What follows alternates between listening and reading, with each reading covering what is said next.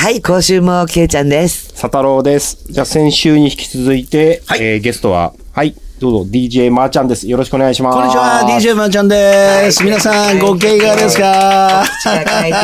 ねえ。もうね、あの、今回もすみません、呼んでいただいてありがとうございます。もうね。楽しいなんか話の続きを前回もめちゃめちゃ盛り上がって、これ楽しかったね、あれ一ね。回読んだら100万ぐらいかかるね。言います二回もよくいいでよ、そんなことないですよ。ありがとうございますいや、もうでも、ケイちゃんってね、あの、いい人でね、銀座でね、あの、お寿司とかご馳走してくれるの？覚えてるかな、俺ちゃんとね覚えてるうちゃんと覚えてるよ。好きなものを食べな、なんてね。ガリは、あの、食べ放題だよ、なんて。最初もう、うんあの、私がもう本当に子供の頃仲いいね、江森さんっていうのがいて、はいはいはいで江森さんと打ち合わせだっていうんで、江森さんっていうのはマーチャンにとってみたらさらにレンジがもう、神様みたいな。存在の人ですからね。いや、もう DJ の僕よりもう全然パイセンだからもう。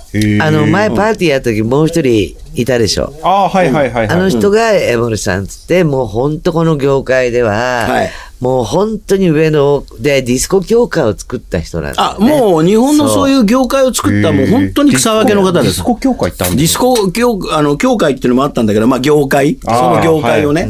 作った人で、まあ、イラストレーターだったりね、いろんなその、例えばレコード会社さんと、えー音を流行らせるような仕掛けをしてた人たちだから。へもう、すごい人ですよ。私は全然知らなくて、子供の頃から、もう未だにそうだけど、同じ接し方で可愛がって、で、最近聞いたのよ。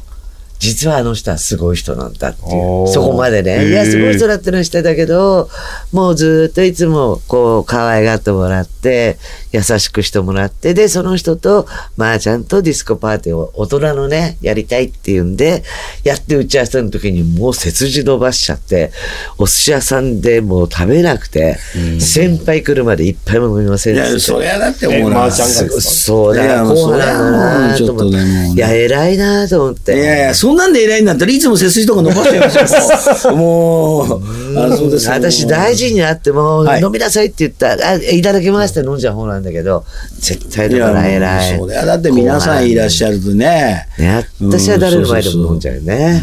そこはダほら。あの、仲良しのほら、茂美さんとかも、その時はねは、ちゃんと初めてお話しさせていただく場面だ ね。茂美様ね。